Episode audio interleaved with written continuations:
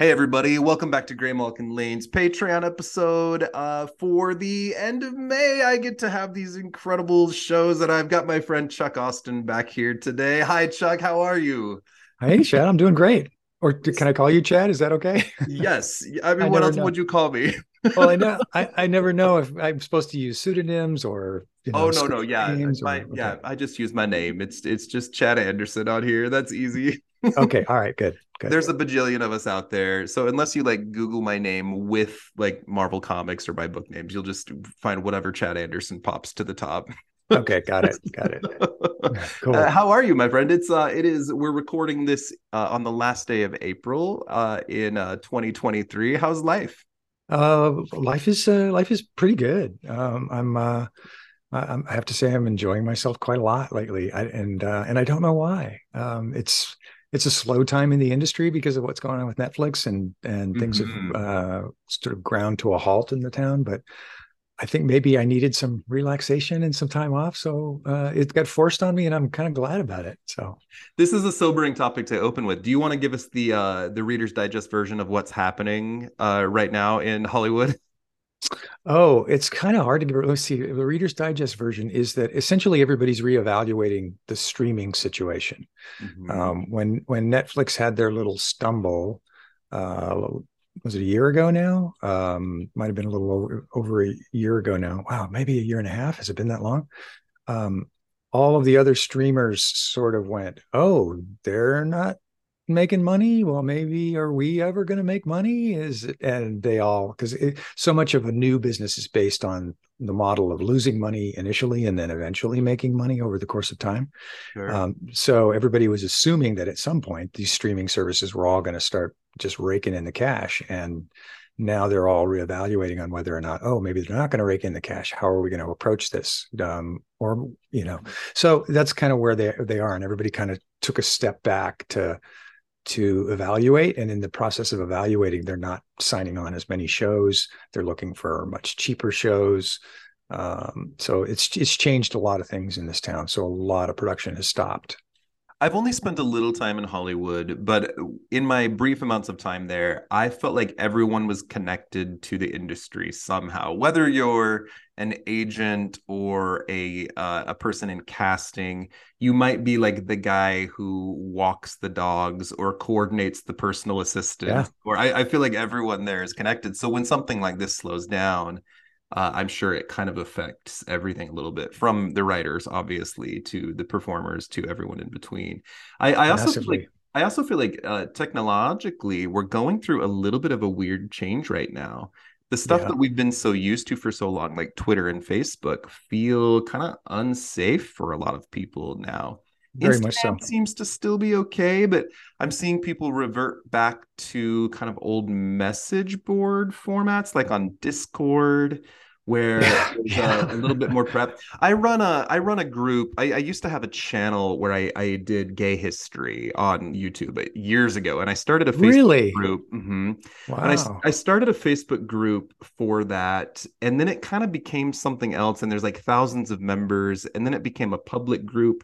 Just in the last month, there are these weird bots that have started spamming the group with like animal torture videos.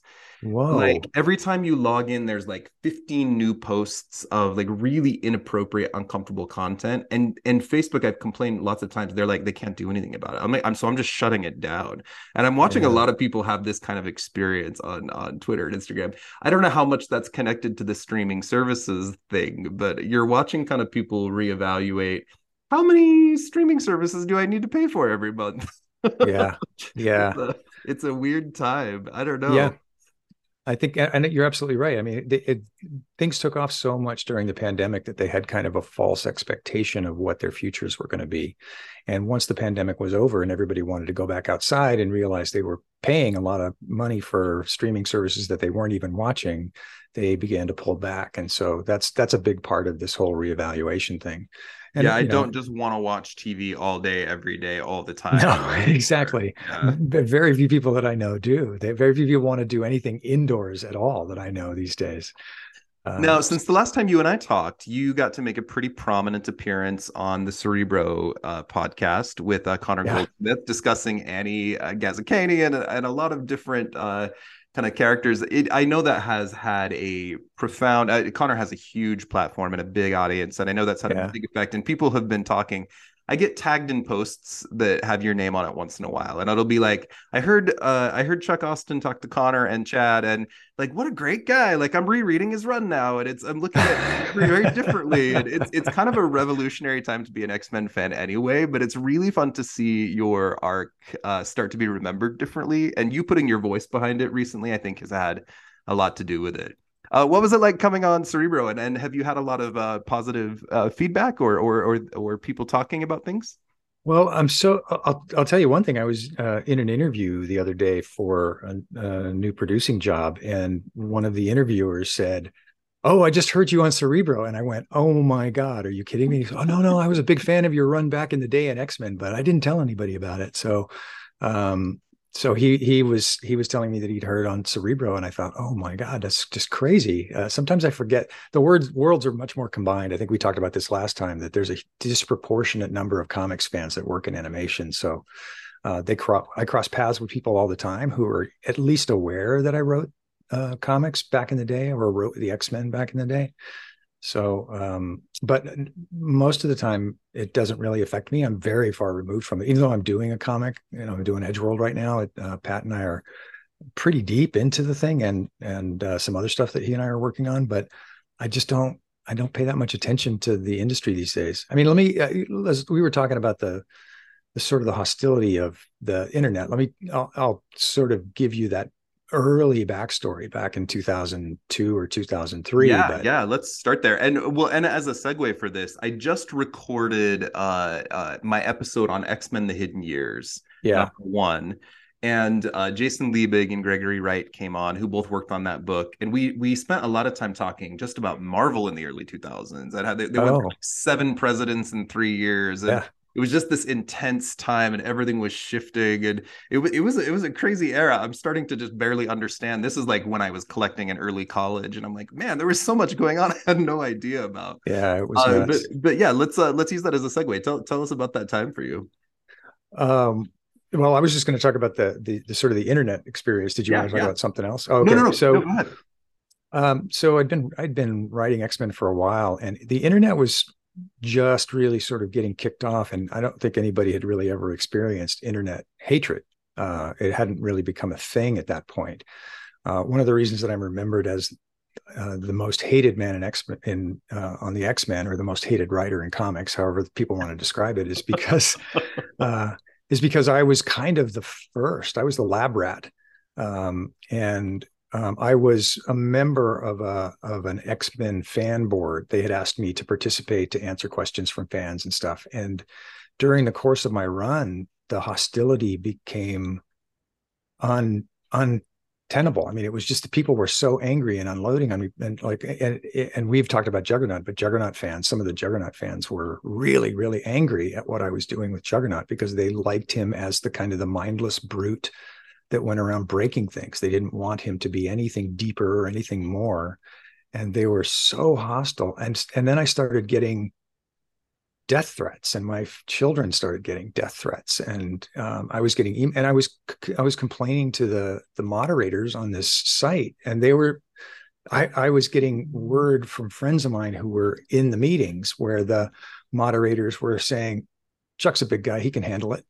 And they would just leave it alone. And and then I started getting e- stuff sent to my personal email. And, and I mean, we're talking about some pretty nasty stuff being said about my children. At one point, I mean, I, I met Mark Miller many times during the course of working at comics, and really nice guy. I liked him a lot. He was one of those guys who pulled me aside and he said, "I just wanted to let you know your comics are the only thing my wife will read."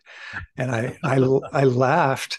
But I thought, you know, it, it kind of makes sense. I hear that more and more all the time, that that I have more women fans. I have more non-comics reading fans. Uh, but um, and at one point I saw him respond to a really hostile post on, he had a message board during that time that he would actually was a big participant in. And somebody was just shredding my family and talking about how they, they, they he, I needed to be killed. They needed to be killed. And Mark was like, "Hey, his kids are going to, could read this stuff. This stuff is going to be out there. Can you, you know, keep a handle on it? But he wasn't actually censoring it. He wasn't actually removing it from the site. And, and I thought, honest to God, I've got no place to go. There's no place to turn. And after a while, it, it honestly did start to get to me, yeah. where um, I was attacked so much and people were so angry that I didn't, when, when uh, Marvel changed their direction on the X-Men, I thought this is a good time for me to just get out and get off of it. And then I went, especially over when they formed that Walmart deal we talked about. Yeah. Yeah. Yeah. They, that was when that happened and they decided they were going to change. The, I thought I, this combined with the fact, the fact that I can't even go to a convention without people coming up and screaming at me. One guy kept screaming at me at a convention about how I'd ruined his X-Men and now he couldn't buy them anymore. And I, I think I, we may have joked about this last time. My response to him was, well, I saved you six dollars a month. You know, I'm sorry. I don't know what you want me to say. And he, he was just so, he just kept, every time I would see him at the con, he was glaring at me. And that people don't realize, they think, oh, you know, it's just a couple of comments here and there and here and there. But when it's every place you go and every website you go to, after a while, I thought, I'm going back to animation. I'm just, yeah, yeah. I'm not. I mean, the weird the weird opening for this conversation was me talking about this Facebook group because the bots keep spamming yeah. it and it's not worth it. I remember years ago reading a book. It's since been turned into a series and is pretty widely known now. Lindy West wrote a book called Shrill. And uh, uh, she, using her terminology in the book, she describes herself as a fat woman who is a writer. And she very like intimately shares her story about her experience in America. And there's a, a pretty lengthy section where she talks about doing a piece on N P R. Uh, you can find that piece online. It's actually very brilliant. She was making comments about how misogynistic the comedy field is. And oh. people, her dad had died, and people started forming accounts as if they were her father and oh, posting on God. her social media all over the place about how she should be sexually assaulted. And uh, she ended up tracking down one of these trolls that was really awful and doing an interview with him on N P R about why he chose to do this. Wow. It, it's, it's a really interesting commentary. And the world hasn't changed that much. You you met Demanda Martini no. with me. Yeah. Uh, was, was Demanda was on our episode, correct? Maybe. I don't know. I don't think so. Are we oh, just no, no. Demanda was with Gregory Wright. I'm sorry. Uh, That's my, okay. my, my friend Demanda Martini is a drag queen who is getting trolled by literally the Proud Boys because she per, like reads oh, stories to children man. sometimes. And it's it's just it's it's a really scary thing, and it makes you want to just back away and like not. Yeah. Do, so it's really bold for you to put yourself back out there and well, just sharing these stories, even you know, twenty years later about what this was like, and let people reclaim that era of X-Men history and your work there. Well, it's it, it. A lot of it has been sort of this political era that we've been going through because, um, you know, I, you and I have talked about the, the childhood stuff before, and, and mm-hmm. we and, talked about and, Squid Boy. yeah, yeah, we talked about Squid Boy. We talked about Juggernaut. We talked about all of that stuff. Um, and and the uh, the thing that I took away from my uh, therapy when I was younger about all of that stuff is that. Um, sometimes you can let the bullies continue to abuse you because you don't recognize the behavior. Well, I had learned to recognize the behavior and I would just disengage from it when, and that was my approach when I was in comics the last time. But I realized in a lot of ways that it had put me in a box. I was not enjoying my creative life as much as I used to because I was so afraid of what people were going to say, mm-hmm. uh, and so afraid of being attacked. In fact, I used to, I joked with Chip Uh, Mosier, when he first approached me about doing Edgeworld at Comixology, I said, you, you know, the, the trolls are still going to come out. I, I got a call once at DreamWorks from an angry fan, believe it or not. They uh, they had seen an interview with me about She-Ra and called me through the, the switchboard at DreamWorks. And uh, he said, you thought you could get away from me, but you couldn't get away from me. I was like, dude, grow, grow us, get help. you know, Jeez. Really don't call me, get help. This is a well, professional it, work environment, you know? Don't... Yeah, and it, it reaches a point where it's like stalker level, levels of inappropriate, but it it is industry wide. And when I say industry, we're talking the arts in yeah. particular. And being online is an act of bravery sometimes. I know uh, Teenie Howard and Leah Williams and Vita Ayala and Charlie Jane Anders and a lot of more modern X-Men writers who are female or or transgender or gender nonconforming can get a lot of hate online too. Yeah. Uh, and and when you insult like a white straight guy online, you say certain words. And when it's a woman or a person of color or a queer person, people use different kinds of words that are a little bit more divisive. And it could it's yeah. a dangerous place out there sometimes. And uh, and people don't don't and people don't realize it, but it does. Even uh, and you and I were supposed to talk about She-Ra at some point, because I know you you your, you and your family were really into it. So we love it. Um, but while I was working on She-Ra, there was a lot of talk about, you know, this is a great, the show was run primarily by women, and I was entirely supportive of that, happy to take a back seat and let it go. But we would be in meetings and they would make old white men jokes all the time. And I, at one point I had to say, you know, that's also inappropriate, um, particularly when m- it's it's almost a constant kind of thing where every time I go into a meeting and somebody says, oh, well, old white guys run the world, or old white guys are ruining the world. I'm an old white guy. Okay, come on, let's not go there. So, um, and I am doing my level best to help you to get yeah. this show out there. So, um, so yeah, it's, I am your I am your ally, not your yeah, enemy. Yeah, exactly. So, uh, I mean, that's and that's not to take anything away from anybody else's negative experiences. I'm just saying that sometimes people forget that abuse can run in all different directions, and diff, you know, and and I applaud. Oh my God, the woman who interviewed her stalker or her her yeah, tormentor. Yeah, Libby West. I'll find that for you later and send you. Uh, so yeah, this please. Is, it's a few years back, but it's it's a pretty phenomenal interview. It's it's intense, yeah. and uh, she did a show about this on I think it was Hulu. Uh, it's called Shrill uh, by yeah. Annie Riot. There's a version of her story that was told there. It's, it's uh, yeah, I'll have to track that down. Uh, my son, one of my favorite, this, my son's favorite documentarians is a guy who interviewed, is a black man who interviewed uh, a grand wizard of the K K K, and over the course of time they became friends. And the grand wizard renounced his racism and um, the he had the black guy as his uh, godfather to his child. So. Uh, mm-hmm. I, you know, I believe that people can grow and change. Sometimes they have to change, take, you know, they have to get out of their environment. A lot of these people are very proud of what they're doing, and the people that they talk to think it's super cool that they're being insulting to the to the man, to the boss, to the whoever. Yeah, yeah. Um, and uh, and it's one of the reasons why I don't recommend that people write uh, for comics as a first job. As much as it can be a great uh, learning experience, it's a completely different marketplace. It's a marketplace that is designed specifically for people with preconceived notions about what the characters are supposed to be. Sure. So, so the the ratio of uh, of angry fans is much higher than it would be if you were to create your own property or your own idea. Uh, I hear from fans regularly who love a particular character and write their fan fiction, and like, man, you you can't go write comics from that as a standard unless you're a huge no. writer. You got to build a craft as a writer first. Yeah. That's a, that's a clear difference from the rest. Uh, we could talk for hours and hours. We could. I'm sorry. Love that. Uh, no, no, please. I, I, I really enjoy uh, connecting with you. And I uh, uh, just again, you did you did a great job on the Cerebro show. Uh, I know people are really responding, and it's really fun to have you back on again. Thanks. Uh, It's always a blast. I'll probably invite you a few more times. We'll see. I mean, there's still some very obscure characters that we can talk about. Yes. Yeah. On my main show, it's always the the issues, but this channel, I get to focus on the obscure. I, there's like a little list of, of characters I specifically want to talk to you about. One of them is the character Maximus Lobo, yeah. who I reread all of his appearances last night. There are not many. There's only about eight. yeah.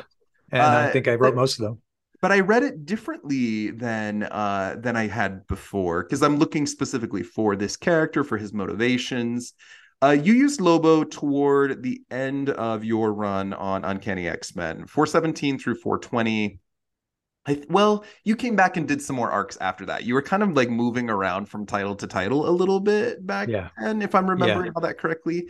I was, uh, yeah. But this this is the uh, this the arc called Dominant Species. Uh, this is uh, a, a lot about like Nurse Annie and Polaris coming back and acting very crazy. We're not going to cover those parts. Uh, Nightcrawler also going through like a faith crisis because Stacy X is really horny for him, so he goes to visit his priest. That's another. That's another part of this story. But we're going to focus primarily on uh, on the Maximus Lobo stuff. You were working with uh, Kia Asamiya at the time. Uh, yeah, who poor guy. Is just a great artist. Tell us a little bit about working with Kia. Kia was absolutely fantastic. Um, and in in a in a way, he deserved a better um, creative partner than me. Not that not, and, and that's not me being um, uh, too dismissive of my writing. Uh, it's more about I was the third tier guy. So, uh, and this goes directly to your your talk about Maximus Lobo. Uh, everybody else had all the great villains, and uh, literally Mike said, well, we want to develop up some of our other villains. And I said, well, which villains do you want? Which villains can I use? And he and, and Mike Raicht, Mike Marts and Mike Raicht sat down and put a list together of villains that were available to me, and they sent them, and they were all like people I'd never heard of, like Maximus Lobo. So um, I had to go and and research some of those characters. And, and Lobo had some things about him that we can talk about as we go along that um, made him appeal to me. But now yeah, I you... understood, I understood Lobo appeared for the first time in your title. Was he pre-existing? He pre-existed me. Yeah. So there's a, there's a, there's a storyline that you're missing somewhere, or like a, an issue or two someplace. He was like a, I think he was a Spider-Man villain. Maximus Lobo. I, uh, I'm on his wiki page. I think he first showed up in Uncanny X-Men four seventeen. Well, uh, if if if and if and on it, it says created by Chuck Austen and Kia Asamiya. No, wasn't created by us at all. Fascinating. Um, yeah, no, he was a pre-existing. Yeah, the, uh, try an old um, Marvel handbook and uh, look for and look for Lobo. Yeah, you're Maximus talking. Lobo. You're talking to like the handbook guy. I like. Oh yeah. Research and I'm like, hmm, what did I miss here? Yeah. Okay, if you're the handbook guy, then you you should be able to find him. I I'm don't think he had it. a first I'm gonna, name. I'm going to Google while we're talking and find what I missed. So readers, you get a you get a or listeners, you get to experience this live with me. Uh, do you remember some of the other characters that were on that list? And if you don't, it is completely okay. I I don't, but I, I remember them being on a level of like Paste Pot Pete, you know. I mean, it was just there just weren't there weren't a lot of good villains left over. And the thing is, Kia is is amazing. He's a he's a he's a longtime experienced creator, super wealthy. He's done some amazing stuff. I mean, fans probably know him better for the the Batman stuff that he did uh, when he was in Japan. He got a publisher to license Batman so that he could create his own Batman manga because he was such a huge fan. He owns uh, movie. costumes of the bat suits and the Batmobile uh, that he keeps on his estate. Uh, he, in fact, we were having dinner with him. I think it was in Toronto at a convention where he came and agreed to meet us, and we're just having this great conversation. Um, and he, we, we were talking to him about how the sales are different between the United States and and Japan. And I, I asked him. I said, well. He said, well, yeah, I've got a book coming out tomorrow. And I said, well, what are the, what do you think the sales are going to be like that? And he said, well, the initial print run is one point two million. Mm. And I went, whoa. Everybody at the table, the, the, the table just went silent. It was like me, David Finch, and um, I don't remember who else, maybe Jeff Johns was there, but there was just a bunch of us that were just like, what the? Shocked, obviously. one point two million is massive first print numbers. And, uh, Uh, and it may have even been higher. I'm remembering one point two million. It could have been even higher than that. But um, but that's the kind of level of star he is in Japan for the work that he had done. So yeah, he had yeah. he had expressed an interest in doing the X-Men, hoping that he would get a chance to like draw Magneto and draw some of the other more powerful villains of the uh, even Sauron. I think he would have been happier with than Maximus Lobo. Um, and then he, as we got into it, uh, he actually he got nervous. He was such a huge X-Men fan that we I had, you know, we through the the editor, C B Cebulski was the editor on that project because he was he he had all the manga connections and and uh, he's I think he was the one who kind of got in touch with got us to to bring Kia in in the first place. Um, but he he wound up uh, getting a little nervous about the whole process, even though he was working on uh, a not necessarily a, a top tier group or a top tier character. It was still the X-Men to him, and so um I you know tried to do what I could to make it work for him. And I said, what can I do to make this um uh, a better experience for you. So um, through C B, we had a bit of a short conversation, and and he got going, and everything was fine. I loved working with him. He's a tremendous storyteller. He's a great artist. Okay, so I just did a bit of research. Are you ready? Okay, I'm ready. In Spectacular Spider-Man, Volume two, number one forty-three, and this these are characters created by Jerry Conway and Salva Shema in uh, nineteen eighty-eight. There are two vampire, not vampire, werewolf mutant guys named Carlos and Eduardo Lobo who fight Spider-Man. And I have not read these comics in several years, so I would have to go back.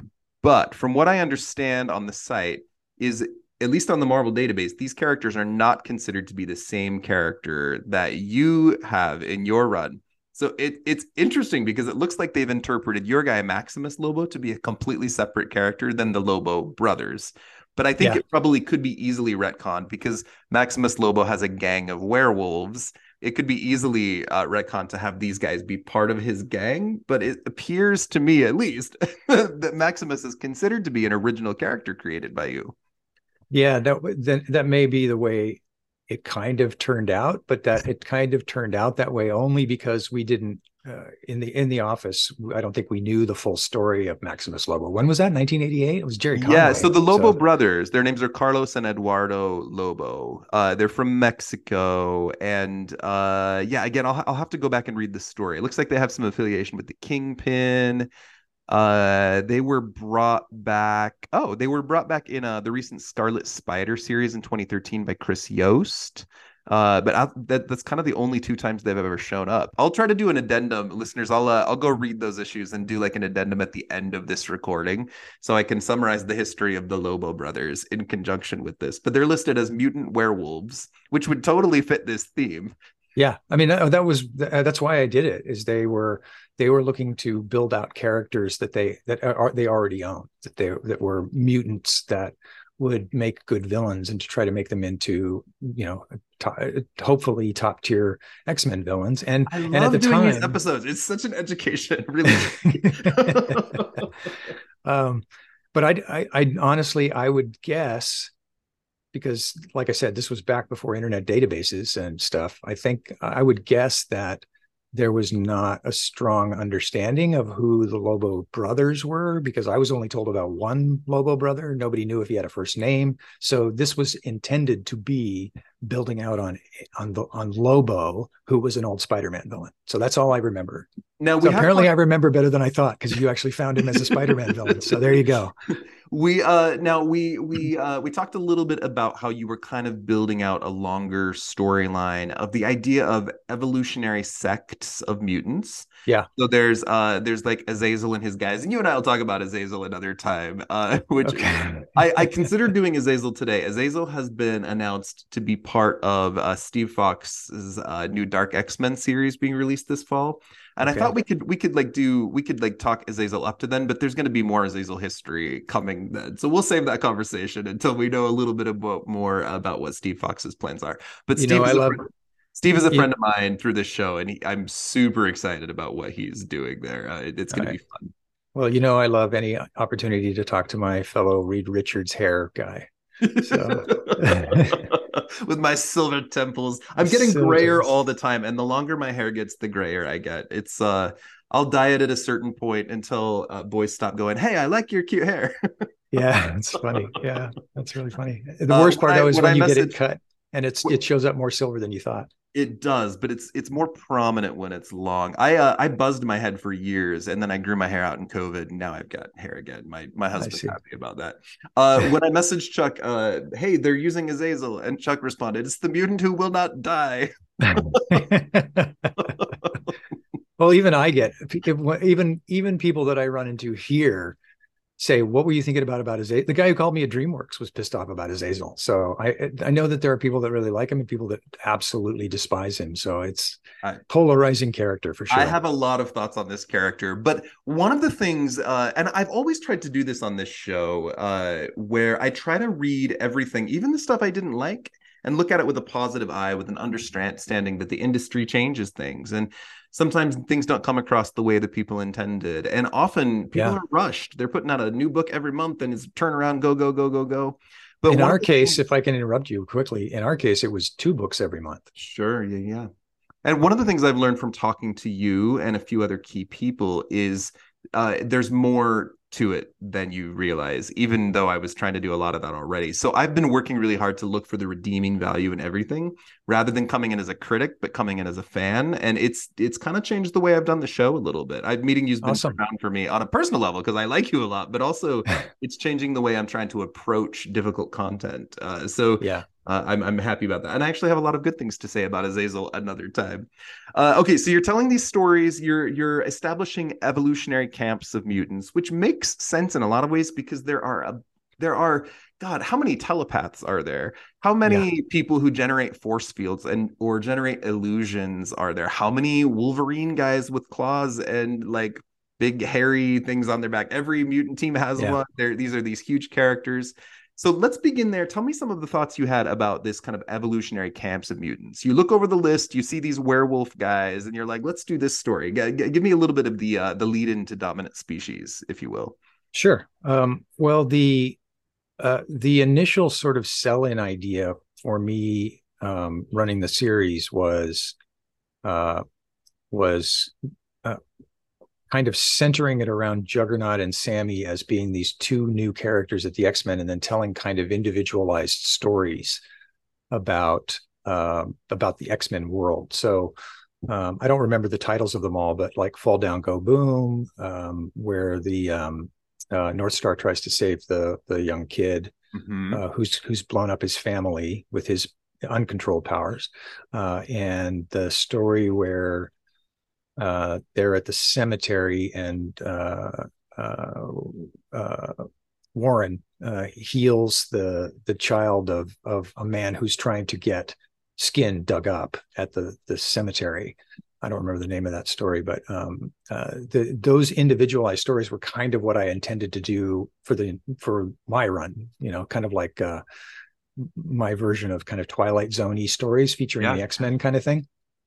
And those are the things that Mike Marts used to tell me that he liked the most. Him and Mike Raicht both really liked those a lot. But but the way that everything was shifting at that particular time is it was finally starting to shift into the trade paperback format, where every, they wanted to have five issues of continuous storylines because people were waiting to buy the trade paperbacks, and they wanted a, a longer, fuller, more complete experience rather than individualized stories. So so that they it, once I'd taken over the book and we'd started off, and they also said, we don't want it to be the Sammy and Juggernaut show. We want it to be, you know, all of the characters and, and have them used in equal ways. And they also had a bunch of characters that they wanted me to use because either they were available, they were, they were favorites within the office, or they, they would get a lot of mail. Like uh, North Star was a beloved character that people kept asking to be put on the X-Men. So when they asked if I'd want to write him, they said, you know, nobody else wants him. Can you, would you be interested? And I said, yeah, I'd love him. I'll take him. Uh, I would love to write North Star.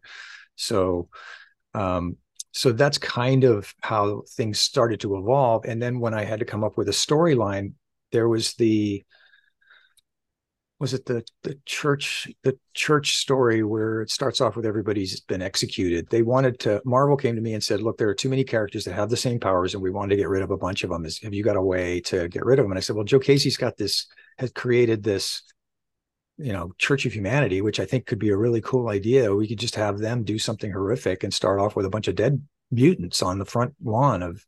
And Mike goes, "Oh, that's awesome! Let's do that." So.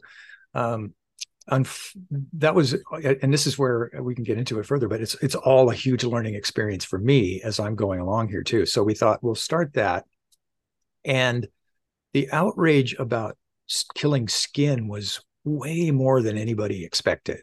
Sure.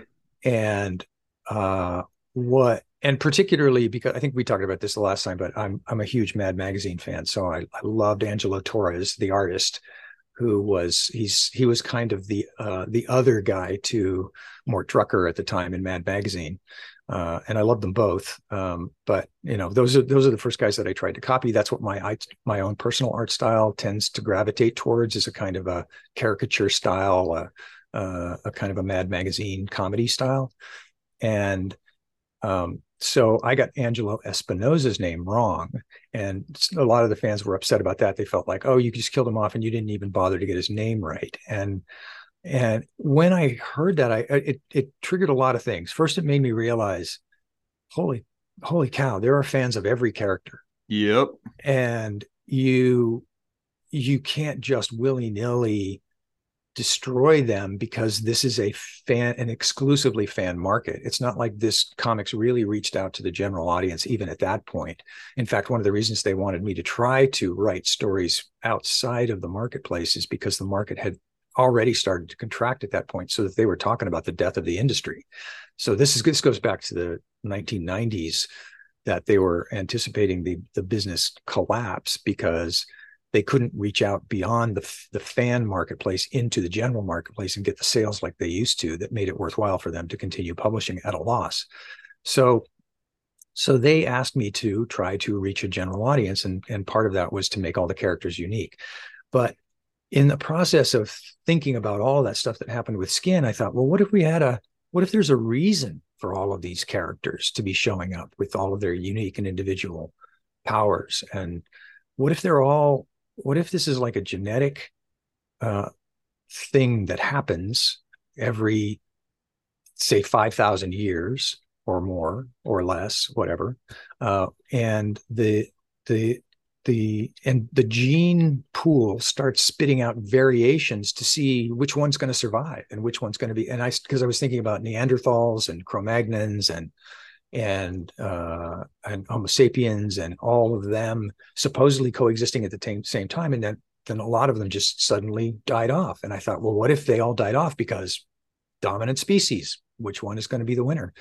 So I started seeing that as an as a great X-Men story, that that the they could all start clustering together, like, you know, the the sort of the uh and then I then oh, I'm sorry, this is a very complicated idea, but and you're I, doing I, great okay Um, so you would have the Wolverines together, and you would have the Angels together, and you would have the the Nightcrawlers together, and you would have the uh, the Skins together, and you would have the Cannonballs together, and all of those people would start to gravitate towards each other, having having sort of a similar, and it, and weirdly, it sort of became like how society had started to happen as we were as we were growing, and even into today. I think you've could easily argue that people find their own silo of of friendships and information based on what their own preconceived ideas and and senses are all about, right? I mean, you know, you get um, people who are who who like chocolate ice cream, all talking to other people who like chocolate ice cream, and they don't like people who like vanilla ice cream. They just aren't even, that's like, let's go. And then it gets to the point where they, well, let's go destroy those people who have vanilla ice cream and make them eat chocolate ice cream. So I was thinking about this back in two thousand two or, or two thousand, I think, is when I took over the book. And I thought, okay, well, I'll get, I'll start building it up to this point where, um, these characters all start to come together for different reasons. But I also, my sort of thing is that I also like the fact that those best laid plans don't always work out the way they're supposed to. And the X-Men yeah. will wind up staying as a cohesive whole because of their uniqueness, and sort of put down everything else. And then what we were moving towards was a world of greater diversity, which is, I know, weirdly, sort of where we wound up, but um, that's where I think the world is going to continue to move, and people are going to continue to be angry about it. There are going to be continue to be battles and uh, fought over that particular subject. So, so Azazel was from the first period of massive uh, um, uh, genetic. Well, I think uh, it was. I think uh, Stephen Gould is the is the. Um, the geneticist that I was uh, researching when I was doing this. He was, uh, and he wrote about something called punctuated equilibrium. I think we talked We're about literally going to talk well. about that today. Okay. So, and it may have been my misunderstanding of punctuated equilibrium, at least the way that, that I read it, but it's still whatever the, his, whatever he really meant. I, it made, for me, it made a great story. So I thought, okay, there was a period in the past, and there's even a line in the Azazel story where Azazel's sidekick says, he wears the garb of the angels when he's talking about Warren. And what he's talking about is that period in the, the Book of Enoch where the angels and the demons went at each other. Right. So, and they were trying to dominate the earth and wound up both instead receding from the earth entirely into their own dimensions. So Azazel is not, he's not the devil. He is a genetic mutant from far, far in the past, who was cast into a dimension that everybody equates with hell. So he is essentially, he is he is what myth has turned into Satan, but he's really, he's just, it's like so many things that we discover as we go along. There is a scientific basis for a lot of the things that happen in, in myth. Uh, I bet at some point we're even going to find out why Achilles could be killed uh, by being shot in his heel. Sure. Um, but um, uh, the, uh, the initial story was that Azazel and his band tried to take over the planet. The angels stepped in, also wanting to take over the planet, and the two of them wound up getting cast aside so that the so that humanity could develop as it was on its own. And so this was going to be a kind of a repeat of that. And so the Azazel thing was supposed to kind of announce the beginning of that phase. Uh, and that's why that line is in there about um, he wears the garb of the angels, because they're just talking about about the Book of Enoch. He's talking about the angels and the demons and the and the giants and the Nephilim and all of that stuff. So, so let me interject here quickly. And I'm just yeah. gonna, I'm going to like zoom way out at Marvel for a minute. We have writers that are constantly reinterpret, reinterpreting the mythos, that are constantly adding new details. Here's two recent stories in the X-Men, and I'll keep this really quick because they're very continuity dense. Okay. You, you, you know what Krakoa is, giant-sized X-Men number one. They land on Krakoa. They shoot this island that eats people into space. In the recent times, the X-Men are living on Krakoa. And Jonathan Hickman has established that there were two previous giant civilizations of mutants in like prehistory millions of years ago. And one of them disappeared. The other went into like a, a, a one of them was wiped out, I mean, and the other went into like another dimension. And this is kind of where Apocalypse comes from. They put a bunch of that into it. Steve Orlando just did a big series where there are uh, uh, in the mo- modern, modern Marauders, Kate Pryde leads a team. And I'm summing up a whole bunch of stuff that's very complicated. Yeah. But basically, they end up using genetic mutant D N A, putting it into uh, billions of years ago via time travel. And then it becomes these robust economies of mutants that li- existed in those previous times. One of those mutants evolves into Krakoa. So there's uh-huh. a there's a mutant from billions of years ago that is time traveled back to the past that eventually becomes Krakoa over time. There's now a mutant civilization on Mars. Uh, Chris Claremont did this with the Neo, where there's an established race. Marvel, if you zoom out again, there's things like the Subterraneans and the the Lava yeah. Men and all these like genetic offshoots of of characters all over the place. For you to do a story like this in Marvel Comics proper, it's one version of this story, but it fits right into all of the evolutionary offsets of mutants that already exist and will continue to be established as we read. You've got to, yeah. and listeners, I think it's really important when you're reading stories like this, you've got to put it into the wider scope of things. There's all kinds of characters. The uh, the the Crimson from uh, X Factor in like the fifties run. We won't we won't talk about that. But there's all these like ideas of offshoots. God, there's a fucking city of vampires in Marvel right now. It's like they have their own yeah. civilization and laws, uh, and some of them are superheroes. So I think it's a really smart concept. And I think you were building up to something big. And I know those stories got taken from you and shuffled around a few times. But for you to look at a list and see a couple of random Spider-Man werewolf guys and to turn it into this story is actually really impressive, Chuck. I think it's pretty great. Oh, well, uh, thank you. That's very kind of you to say. Um, a, a lot of it is that just a lot of this, the questions that float around in fandom now are the same questions that were floating around then. Uh, like, oh, is this the, you know, how come all of a sudden just in modern times, these mutants are starting to show up? How come they never showed up in the past? And so you would take that conversation and you go, I don't know, that's a good question. Why didn't they show up in the past? So I can't really claim any uh, special psychic powers or, or, you know, genius creativity. I was just, the one thing about me that Marvel did like at the time is that my brain works very tangentially. And so when they would say something like, hey, can you take over this character Husk? And I said, okay, um, what does she do? What are her powers? What happens to her skins after she peel, sloughs them off? And they don't know the answers to those. Then I'll go, oh, okay, I got a story idea for that. So, um, so that's a, a lot of what this is. And I think, and, and the, I, It, sort of to the point that you had earlier where you were saying that you're trying to see the the upside and the bright side of this, keep in mind that these, because I'm so removed from it now, I, I don't care what they've done with my concepts or ideas. I don't care where they run them. I really don't. Um, I, at times there's a part of me that like wishes that I could do another Superman story or another Juggernaut story, but most of the time I'm generally fine that I'm not in the business anymore and writing, you know, writing the stuff that I'm doing with Pat. I love that stuff. But um, the uh, it's it's oh man, see, I went on a tangent and I lost my whole point. No, of you're okay. Let me take the reins for actually just a second. One of the things that I've loved and and getting to know you and seeing your arc, you took these characters. You didn't get your first pick, right? You you chose no. who was available. You got Nightcrawler. And you took Nightcrawler on, on a journey where he's exploring what his faith is, and he discovers who his father is.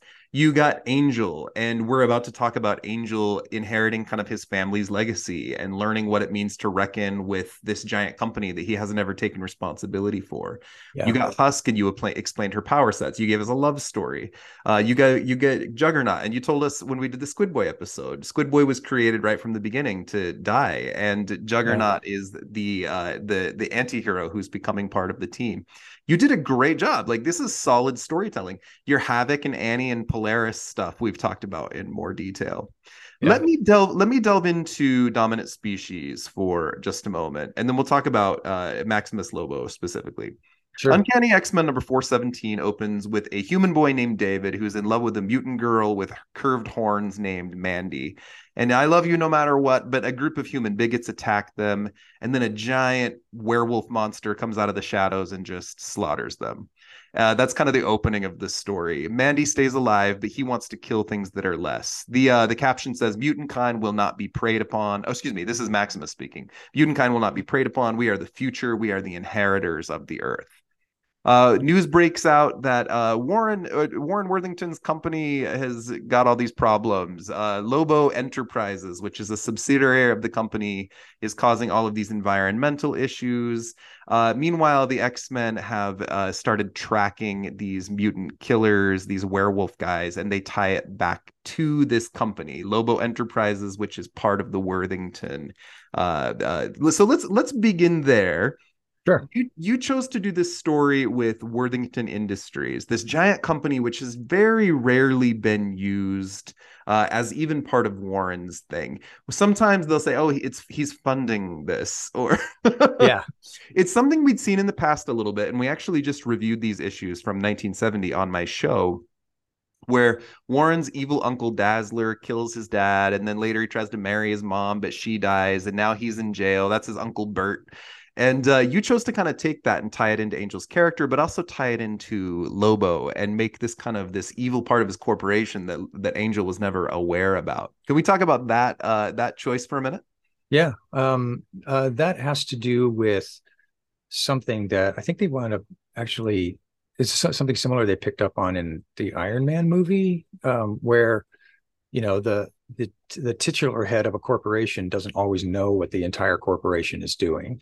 Um, and so, uh, and I wanted to play with the idea that Warren was, he had disengaged, it, it, again, it all tied into sort of the future direction of the plans that I was going with this stuff, that he had disengaged from his company, not seeing the, because as, as Angel, as what was becoming a, a beneficent and, uh, and, um, Uh, healing kind of personality, uh, didn't see how the corporation, he didn't want to be a part of the corporation because he did know that too much of corporate greed and corporate running a business is about paying dividends to the stockholders. It's not about doing the right thing necessarily in the business. So what I was going to do is to start have him recognizing that, um, okay, maybe I can, maybe I can take this attitude, but by taking this attitude, the company is actually moving in a darker direction because of what's going on with this Lobo corporation that they've incorporated. And that's going to wind up taking over my business if I don't start paying attention. And I can take my corporation and I can make it uh, something that benefits humanity as opposed to just takes advantage of humanity. I can actually, I own it. I can make it work. And it, it all, it tied into the whole healing kind of thing. Eventually, he that was where he was going to start building his company out to being something really magnificent and angelic, and that was going to draw the other angels more towards him as the as we got into the Dominant Species thing. But a big part of that was recognizing that he had his company had gotten out of his own control, uh, had started moving on a dark path, and that he needed to start paying more attention to what it was doing, or to sell it and get out of it entirely. So, so angels- that's that's what that was leading to. Angel's business, this evolutionary like sect of like werewolf mutants, uh, Angel's history. And then we're also working in uh, th- these mutant werewolves off this random list. So like we're yeah. this, is, this is a pretty impressive story. But th- this is not the only story being told in these issues, as I referenced. We're just going to focus on this one specifically. Yeah, there's there are all kinds of other. I mean, some of them I don't even remember. And all my box, my comics are in boxes, so I couldn't prep for this interview. Oh, sorry, Chad. I, I did the prep. You're doing amazing. So uh, Maximus Lobo is this giant man. He has a human form. He shifts into this very dark furred, crazy, powerful mutant. It specifically references that his bones are able to rival Wolverine's adamantium. He slashes the shit out of Wolverine in his very yeah. first appearance, to the point where North Star has to run Wolverine back to the X-Mansion to get medical help, yep. leaving Angel and Husk behind. Yeah. Uh, the for, for listeners who may be more familiar, uh, the character that kind of most resembles Maximus Lobo to me is the character Romulus, who I don't think you've ever heard of, Chuck. We'll talk about him no. another time. But he's he's a big, giant, wolfy guy who fights Wolverine a few times. And uh, he's there, there's a little bit of parallel there. Uh, he's also got a pack of werewolves, and we get the idea that these are all individual mutants who have all got similar power sets. There's these yeah. very savage guys. There does seem to be an element of kind of groupthink to them. Uh, like uh, Maximus Lobo seems to be influencing the werewolves. He's the alpha in the pack. He's yeah. making them work for him, and they, they like repeat what he says. Uh, he's going on and on about following Darwin's law. So here's one speech from four eighteen. I am Maximus Lobo, and we are the future of this world mutant, the dominant species. We simply obey Darwin's law, natural selection, survival of the fittest, laws of nature which supersede the piddly rights of the fearful and soft Homo sapiens, rights which, since you believe, uh, puts you and me in competition. And you also, as they're having this big savage fight, Angel and Husk are not faring well against these guys. And it's yeah. deadly, but you do it in a way that, you know, doesn't push it too far. I don't think for, yeah. for kids to read it. Uh, you also talk a lot about natural selection in the caption boxes, uh, punctuated equilibrium, which is something you brought up a moment ago, which is the idea that there is uh, like isolated episodes of like very rapid evolution and then long periods of no change afterward, which I think is documented in a lot of different types of species. And you're really putting hard here uh, the idea of the savagery of all this, and then exploring the idea of what it means to actually be the survival of the fittest. Right. Like, do we grow to be kinder? What does being the dominant species mean? Is it because we stomp on people, or is it because we evolve and change and accept?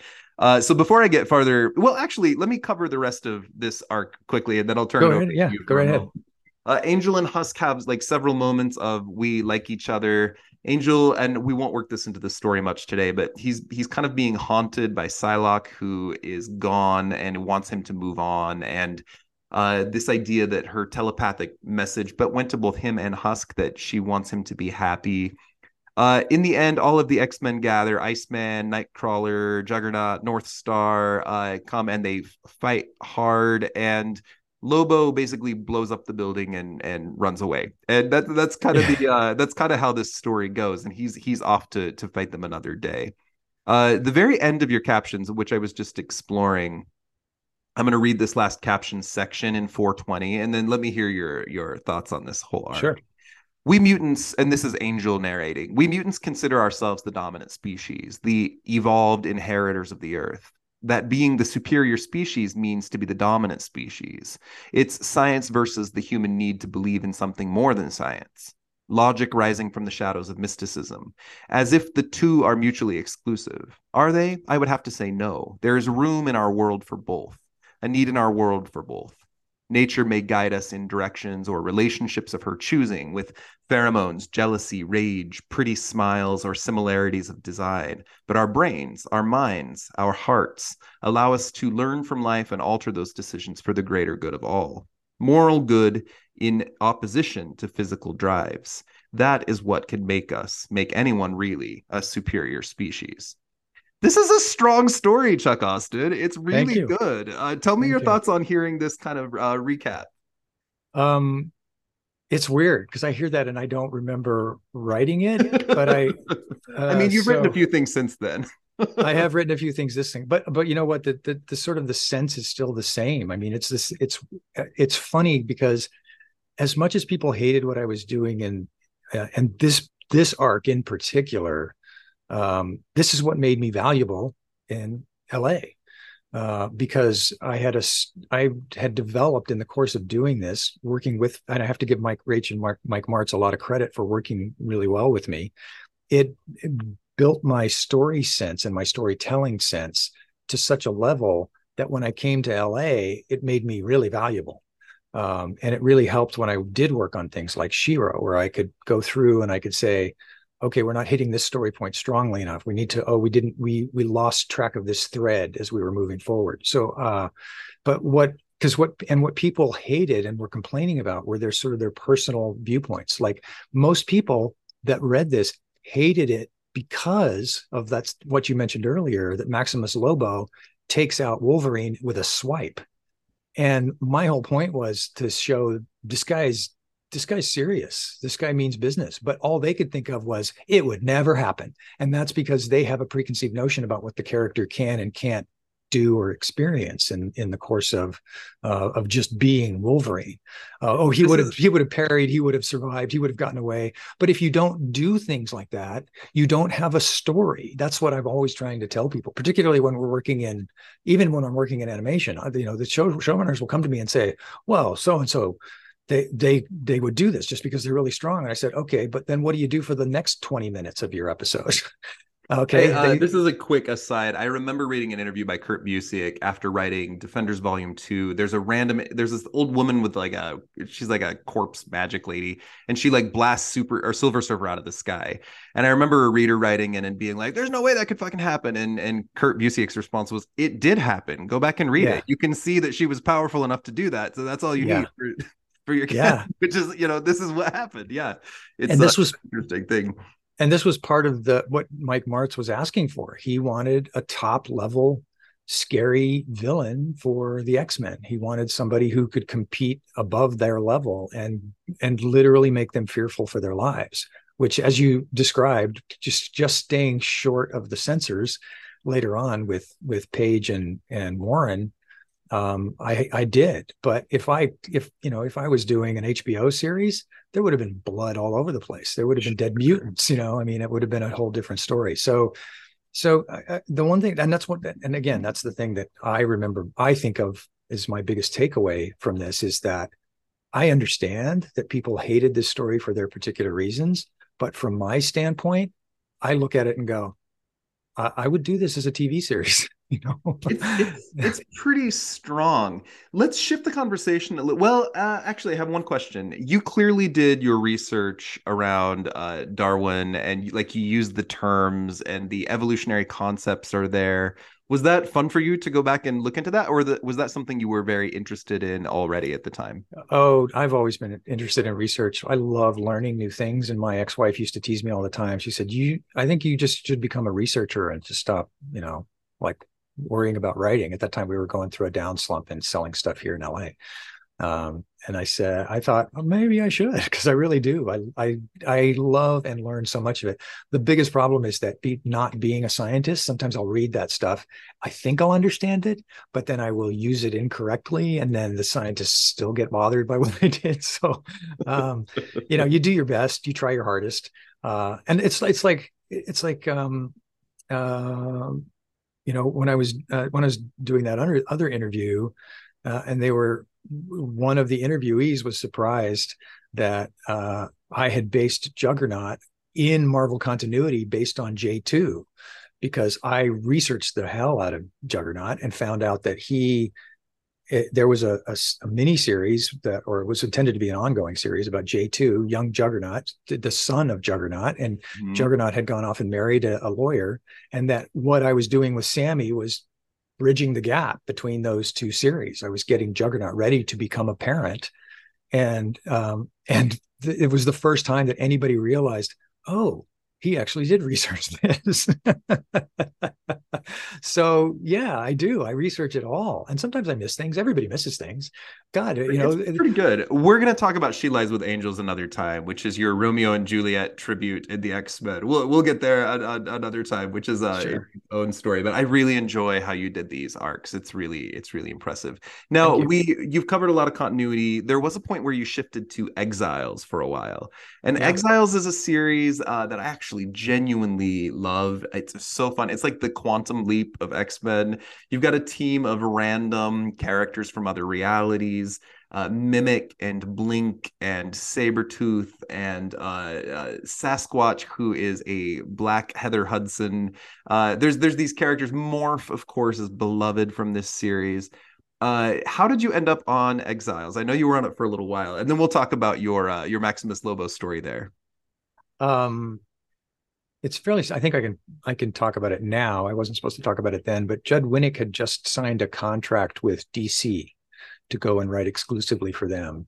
And that meant that he couldn't write on, he had worked out a deal with them where he could take a break and come back to Exiles because he loved writing the Exiles and wanted to keep doing it. But um, uh, for those who don't know or don't remember, I keep forgetting this is like twenty years ago. Oh my God. Um, uh, Judd Winick was a, uh, he, he became kind of a star on that show, uh, that uh, M T V show, um, The Real World. Yeah, uh, yeah.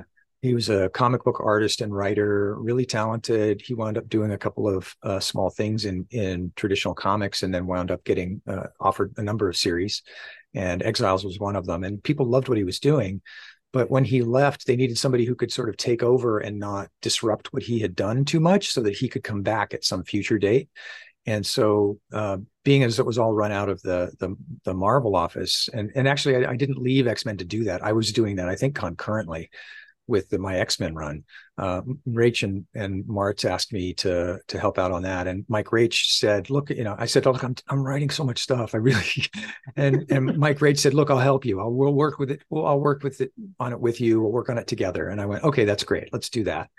Because uh, I didn't know the histories of all these characters. And I thought, I love research, but I just don't have the time to dive in and, and like figure out who all these characters are and what their histories are. So Mike was cool. Mike Raicht was fantastic. I will call him a writing partner on that because he really was. And he um, he and I just went through stuff, and and he would uh, do a pass on the script, and I that he would send it back to me, and I'd do a pass, and we'd send it back and forth. So I couldn't even tell you who wrote which lines and who wrote what part. Uh, but he was uh, a, a key section of that. And and it's funny because I told him, I said, you know, we should just keep writing together. Because uh, I had gone into, once they had started coming out, I literally went into a comic shop at one point, the local comic shop near my house. And the guy behind the counter goes, he holds up a copy of Exiles and he goes, I love this book. And I went, oh, thank you very much. And then he held up a copy of X-Men and he goes, I hate this book, but what you're doing in this book, I love this book. And I thought, thank you.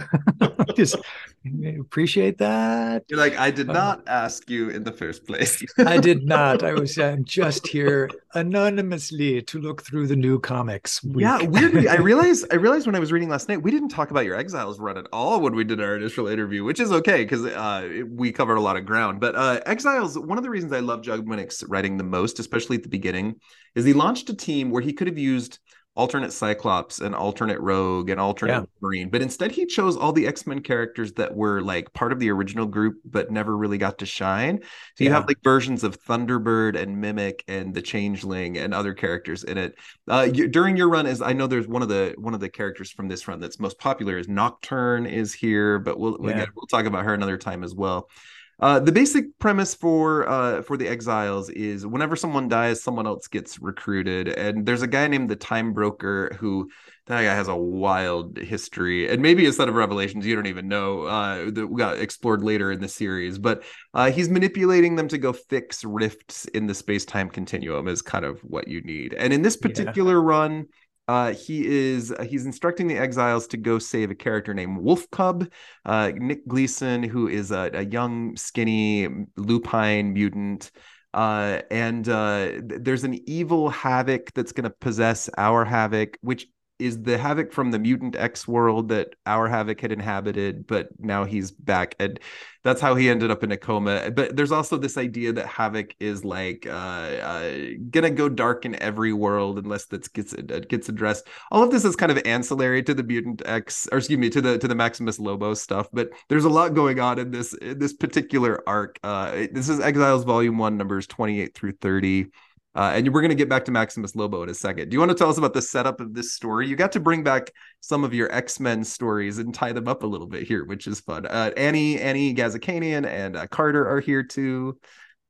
Uh, you know what? I, I don't know if I can comment. I could barely, I remember Hyperion being a part of it. I remember a great scene with Morph and um, Ileana that I loved. I just, I remember bits and pieces of it. I just don't yeah, remember yeah. the whole no, thing. No, it's completely okay. Let me cover the story really quickly. And we're going to sure. cover basically the, the relevant stuff here.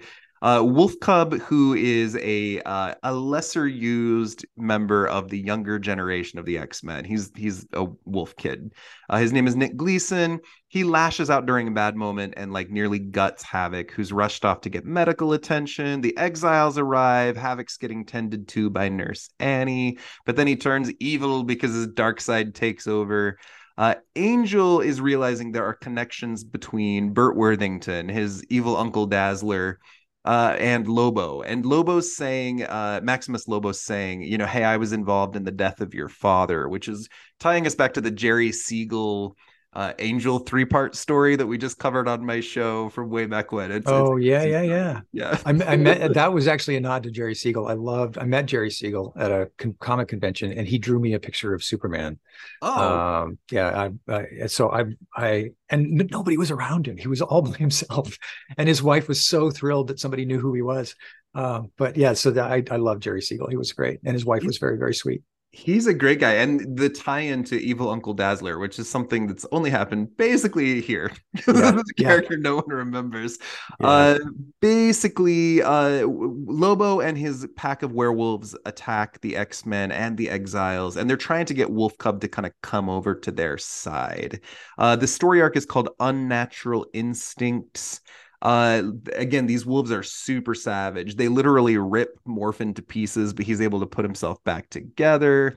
Then evil Havoc attacks, and they fight Lobo, and the wolves are defeated, and Havoc is restored to himself, and that's that's the end. That's basically that's basically what happens in this arc. It's wow. fun, superhero punchy-uppy uh, stuff. Do you remember uh, much about your story with Lobo here, or what you were trying to do with him?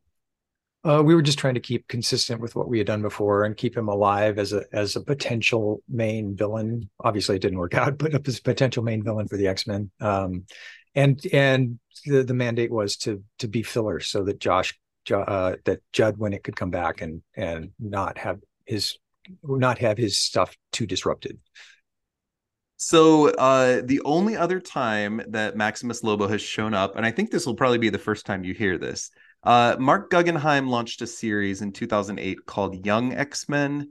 Uh, it was uh, crazy high concept. There's a lot of characters that uh, aren't used often that get used here. Uh, Blindfold and Dust and Anole and Rockslide and Danny Moon stars in it. And it's a lot of fun. And this is this series introduces the characters Cypher and Grey Malkin, who I know a lot of people love.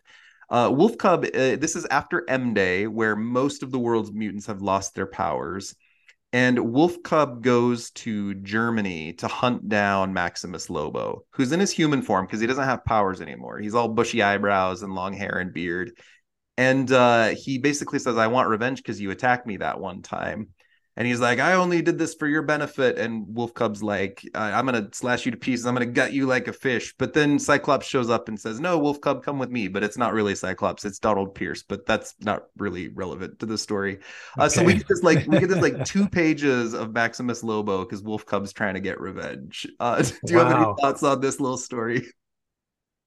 Is that is that a, that's an, an at the end of another story? Is that it's, where is that? It's the intro to Wolf Cub in a series called Young X-Men, and oh. Wolf Cub dies a few issues later. Oh, really? Wow. Yeah, I mean, anybody's on anybody can be resurrected on Krakoa now, so he's probably of course. Back. yeah, yeah. Um, I I don't I don't I don't know I don't. Uh, for me, so it's just okay. I.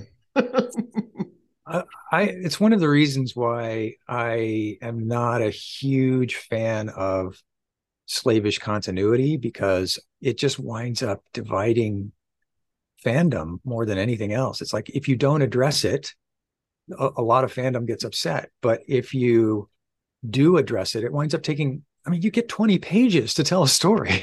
And if you have to use four of them to explain where a character came from and why they're in this relationship, then you're just eating into the very limited amount of space that you have to write a story.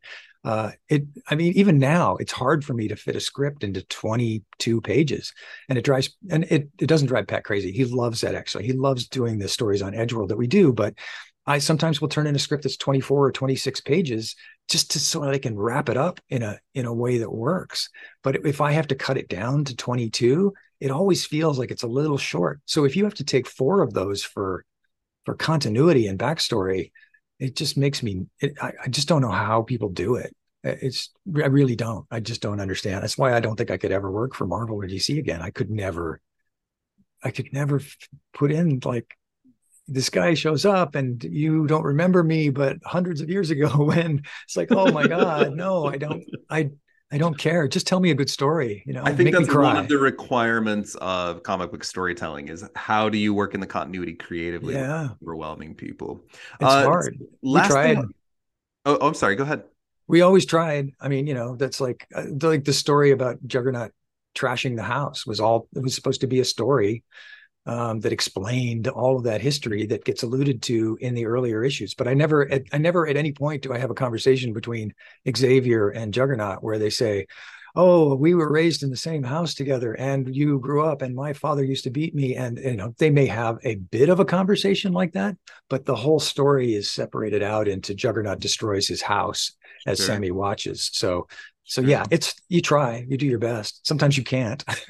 Or in some cases, you get an editor who will write a huge chunk of dialogue when your script comes back and you go, I didn't write that, but it's this long paragraph explaining, like there's the story where, the, the one that I did with uh, uh, Juggernaut um, and the, uh, the basically the uh, the PETA project, kind of the animals, uh, protecting the animals yeah, story. Yeah, yeah. Mm-hmm. And X-Men Unlimited. Yeah, there's this one long paragraph where um, Juggernaut is saying out loud, how is it that you're able to get into my head because this helmet that I wear is supposed to protect me from psyche? And it's like, oh my God, please, Ralph, why did you do that? Ralph, I, you know, originally the dialogue was, ah, you know, and now there's this huge, massive thing where he's explaining how his helmet works. And what Ralph didn't know is that I had changed that, and in a future story was going to reveal that his powers had been taken away. So you could get through to his head. So, um, my last mention here, Victor Lovell, who is just such an incredible novelist, is currently doing a lot with the character Sabretooth. And Sabretooth and Maximus Lobo and Wolverine and Romulus and all these guys, they're they're kind of a, of the same breed or the same dominant species.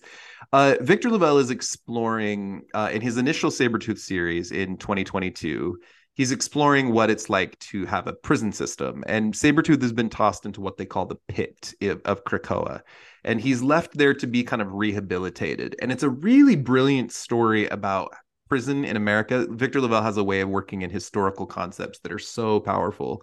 Uh, he has, he has a follow-up series now called Sabretooth and the Exiles, which is exploring what it's like for the mutants who aren't pretty and who aren't the public face of mutantdom, and how do they form and how do they fit into the society. It's really fascinating.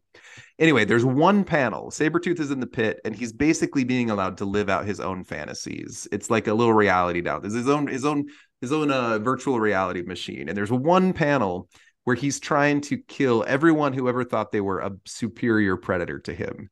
And there's all these corpses on the ground around him of all these like wolfy big mutants. And Maximus Lobo is there. And awesome. It's, it's in this like pretend moment. So everybody's slashed to death and, and Lobo's in the pile. But it's oh, that's like, okay. Not real, of course. Uh, no, that's okay. I would it's give, really interesting. I would give Sabretooth his due in that in that instance, you know. uh, and, you know, again, that was all I would show. What you didn't see, that was where we were all heading. It was, you know, Sabretooth would kill Maximus Lobo, you know, I mean, that would be, that would be the direction that it would go. And and the idea being that you, you just keep whittling it down, whittling it down until you get to the pyramid of at the top. I mean, and, but then, I mean, part of what the story is about, and I'm sorry, I'm, I hope I'm not derailing mm, you. You're great. Um, the uh, uh, part of what that story is, is that people look at humans and go, how the hell did we survive? And it's all because seriously, we can be gutted more easily than other animals. We have no claws. We have no, you know, real t- protection or defense, and it's all about the brain, and and a, and beyond the brain, it's a it's that it's potentially that kind of spiritual connection that makes us connect with other people and makes us support other people. So that yeah. because we are willing to protect someone who is vulnerable, we can all survive as a group, um, which is exactly where I was going to go with all of this. So I, I, I, I've, I'm all on board with saber-tooth killing Maximus Lobo. It's all good for me. Now, I always like to explore the potential of these characters when I finish these episodes. We talked to, uh, you know, what's the Squid Boy story that we need? The Maximus Lobo story that we need, I feel like, is the opportunity for him to be a credible threat, even if it's only for an issue or two. And you did that, and I think we could do more of that with him more as the focus. I would love to see... So this guy, some of the stuff that's make makes him interesting is he is a C E O of a, like a multi-billion dollar company yeah. where he's he's using these uh, like quick business ideas, Uh, making him part of Orcus or another organization that exists in the comics now where he has these types of connections and skills. The idea of him with the pack mind as well, it's not explicitly stated, but his ability to influence the people around him as like the alpha mutant, uh, his connection to the Worthingtons and to Angel's father and uncle. I think there's some really interesting things to explore with this guy.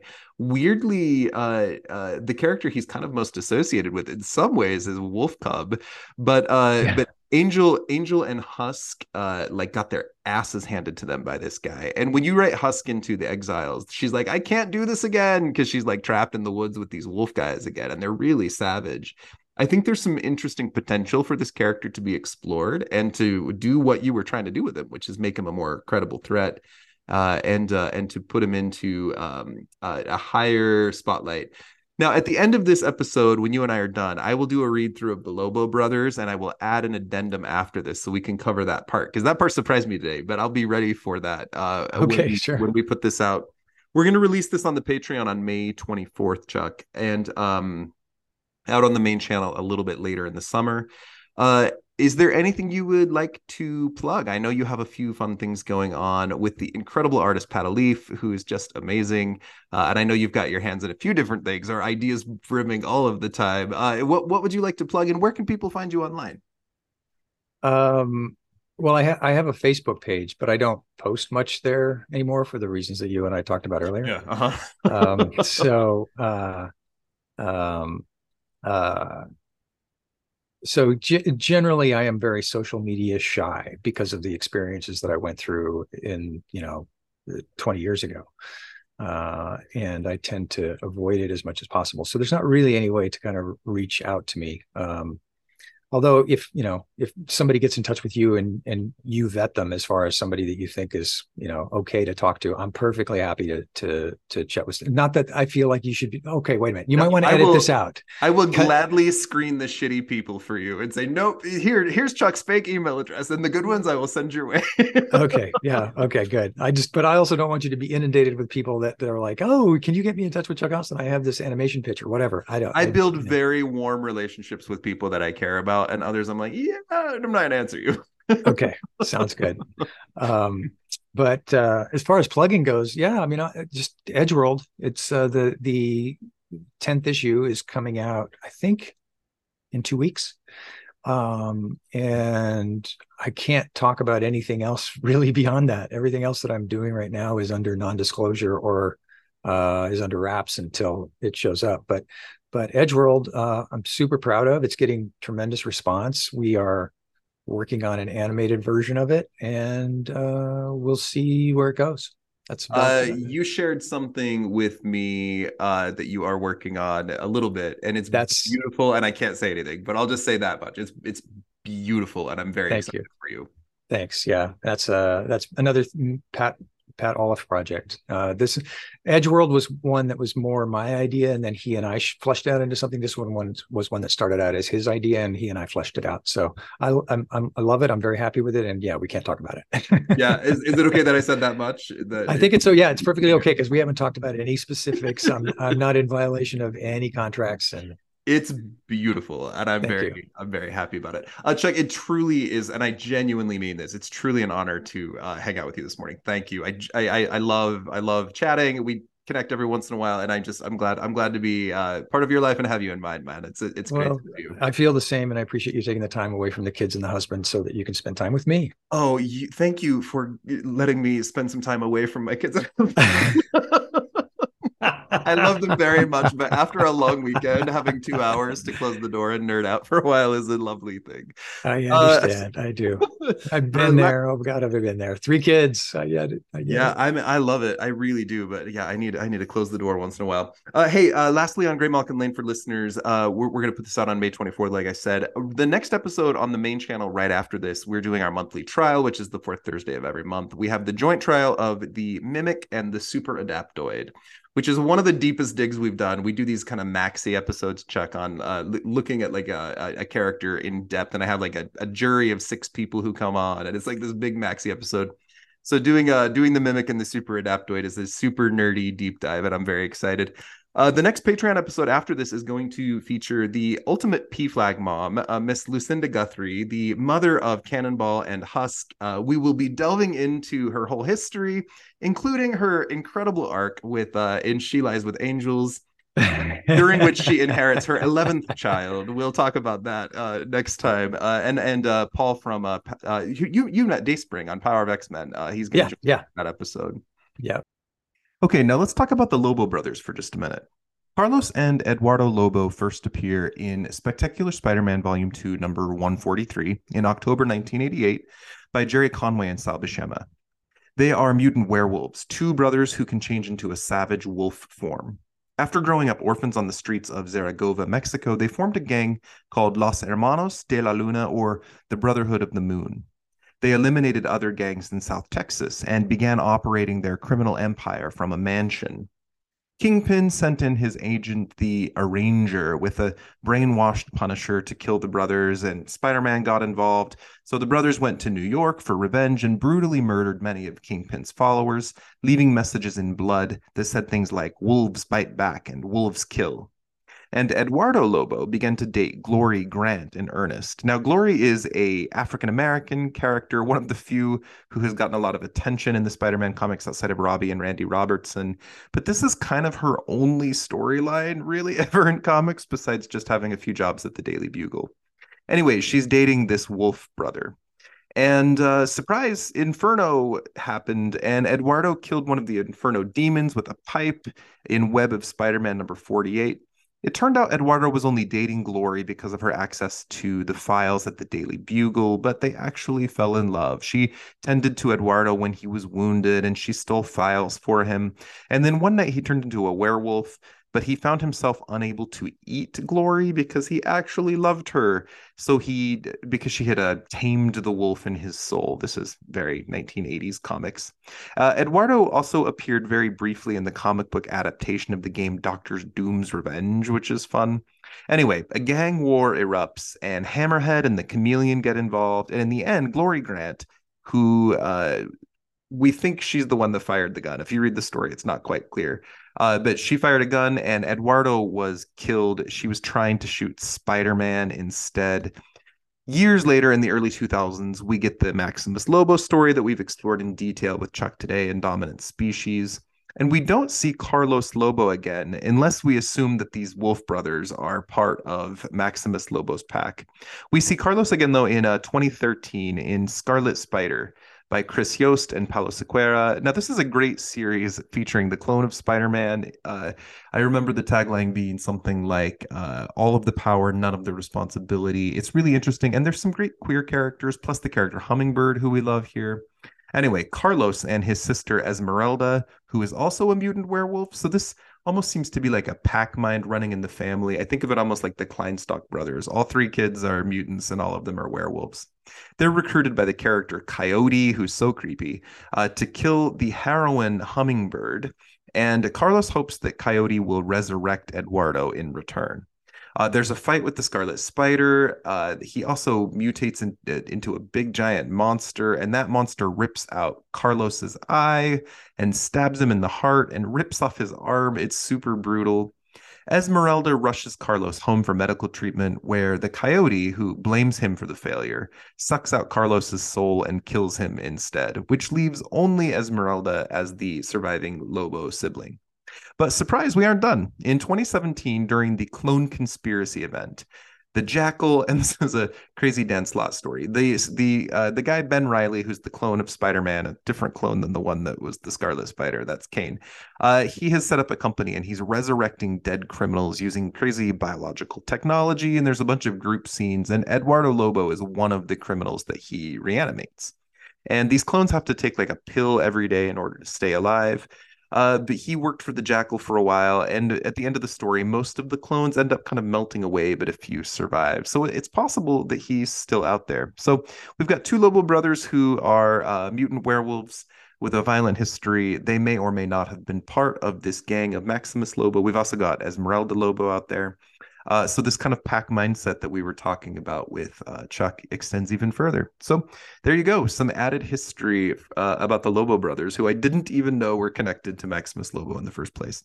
We'll see you back here next time on our next Patreon episode.